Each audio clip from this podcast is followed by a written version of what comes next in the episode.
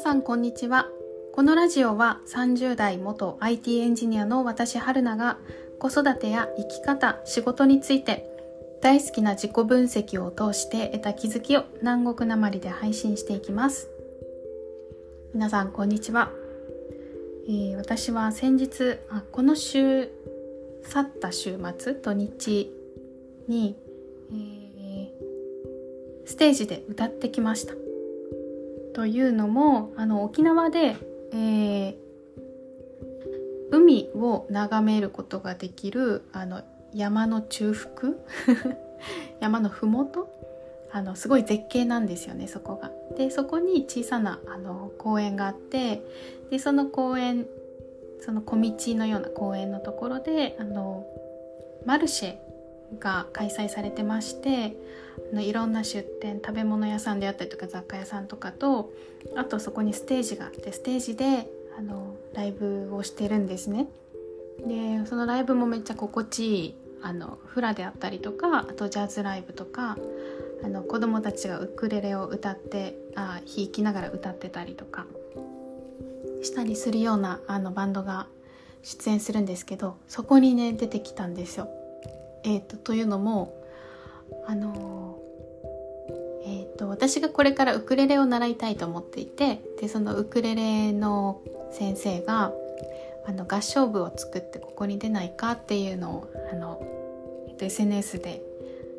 えー、周知してまして、で私 歌, 歌うのがすごく好きなので、最近声出してないなとか、アパートだから声出せないしなとか思ってたんですけど、なのでそこに、えっと、やってみたいですっていうので申し込んで、それであのいっかいだけ金曜日、その前の金曜日に練習にいっかいだけ参加して、でそこであの集まった方々と初対面、先生とも初対面だったんですけど、集まった方々とも知り合えて、めっちゃ面白い人たちなんですよね。その先生、私はこの先生の魅力に惹かれてウクレレ教室に入りたいって申し込んだんですけど、その先生に集まる方々もすごくあの個性的で、すごく面白くって、すごくあの温かい柔らかい雰囲気が流れるような空間で、でまた新しい出会いが生まれたと思ってめっちゃ感動しています。このウクレレの教室もね、そうあのボイスワークを重視してまして、自分の声の響きで自分の軸をぶれない軸を整え、どんな波が来てもあの、えー、と柔らかくあのその波を乗りこなして、でもただ自分だけはあの常にここにいるっていう、そのく、えー、と感覚をね、えー、と身につけたいなって思って、そのボイスワークも楽しく参加させてもらってます。でそのさっきも言ったように、その自分が決めて自分が動いた結果、初めて出会った方々、やっぱりその今の自分に必要な方々だったりするので、吸収、その方々から得るあのエネルギーっていうか吸収力もすごいんですよね、自分が。だからやっぱそういう出会いって大切だなというか、そういうふうに人に出会えていくってめっちゃ楽しいなって、今後の人生にあのすごく、えーと、影響するなって思って、であと本当にもうこの方々に出会わなかった人生ってどんだけ損してるんだろうって思うくらいその自分でね選んでつか、つかみ取った出会いってめっちゃ貴重だと思いました。改めて感じました。はい、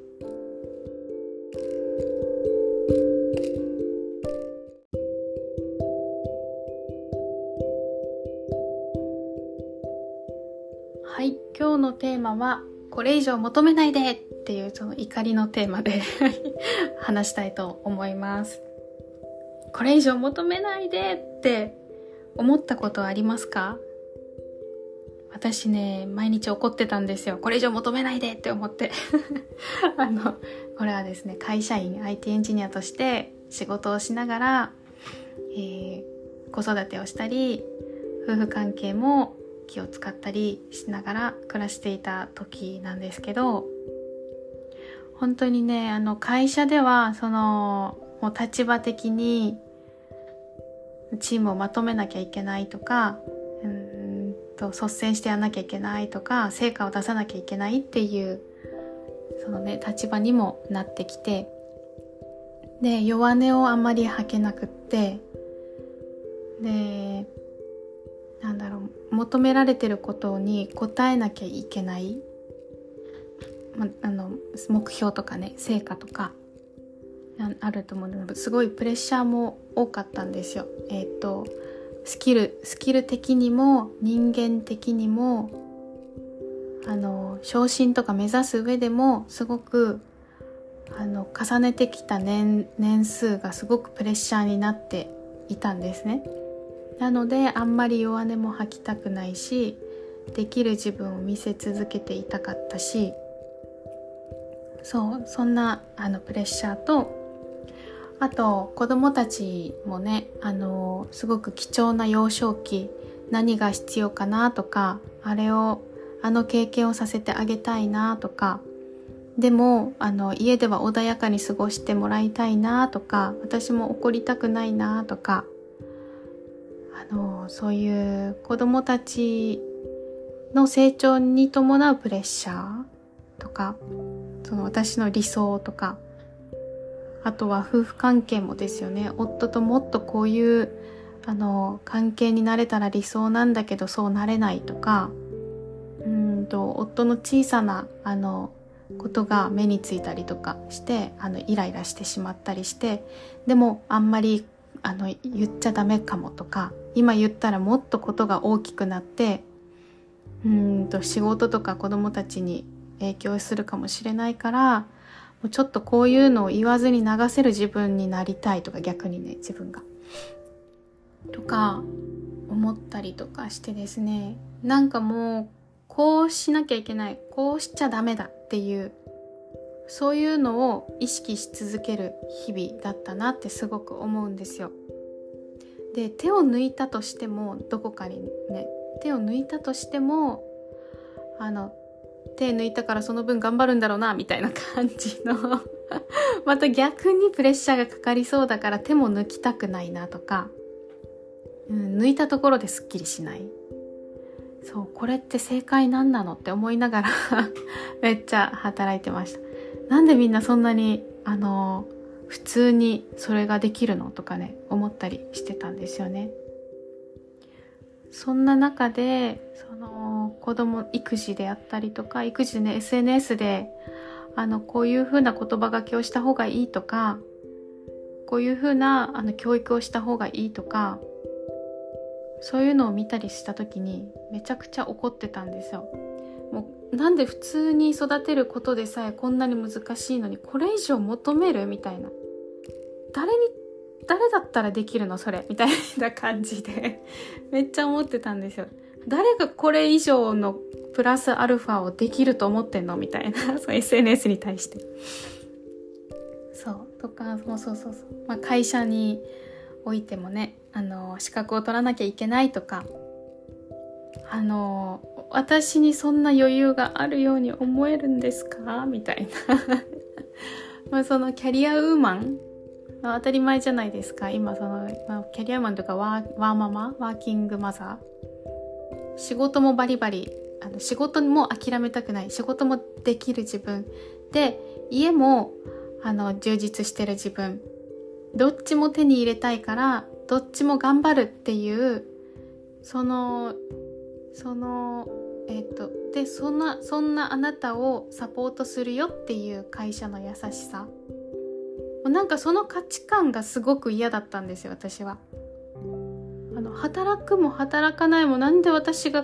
決めちゃダメなの、私の人生なのにと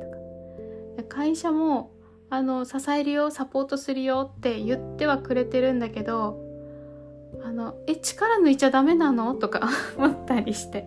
え仕事しなきゃダメなのみたいな、家のことに注力したい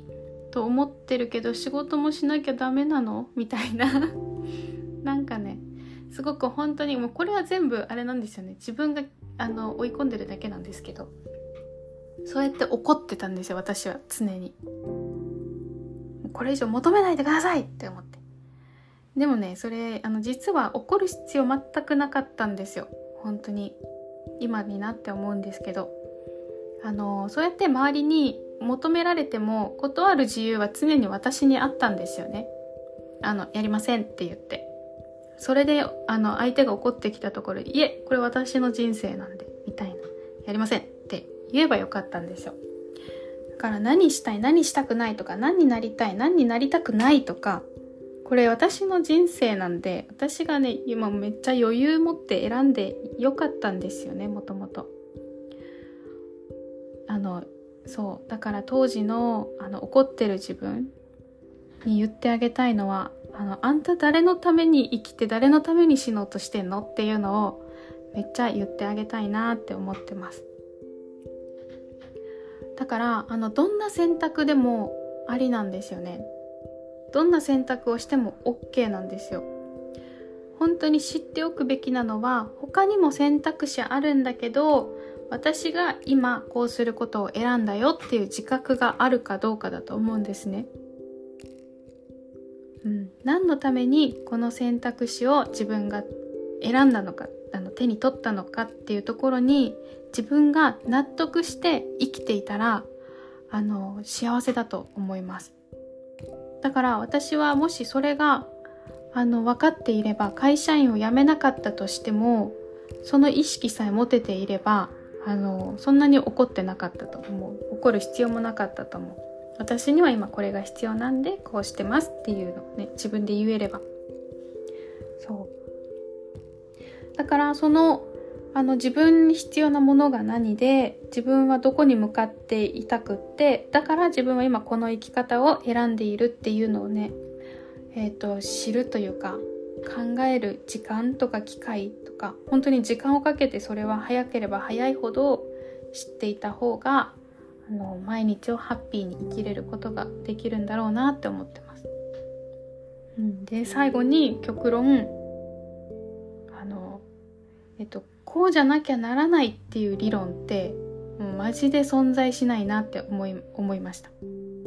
うん、あの無限の選択肢、もう無限、何かける何かける何かける何かける、もう一個も同じ生き方の人っていないんだけど、その無限にある選択肢から私はこう生きたいなっていう、私はこうしますっていうような、えじゃあ私はこうするみたいなみんながね、そういうその自分が選んでいく選択肢っていうのをもっともっと心から楽しめる世の中であってほしいなって思います。そうしていくと人の選択肢もね、えー、そんなことそれ選ぶとそうなっちゃうのみたいなこともなんか化学反応っぽい感じで楽しくなってくるし、じゃあ私も次これチョイスしてみようかなみたいな感じで、なんかそういうのをこうしなきゃいけないっていうのから解放されて、みんなみんなのその一人一人の生き方をあのみんながね楽しんで見れるようになったらいいなってすごく思いました。尊重して、それ面白そうだねって言えるような感じの世の中にしたいし、私はあの私の周りの人たちがそうなってくれるように自分もそうあろうと今思ってます。なんでみんな楽しく生きていこう一緒に。はい、ということで今日はこの辺で終わります。また良ければ次回も聞いてください。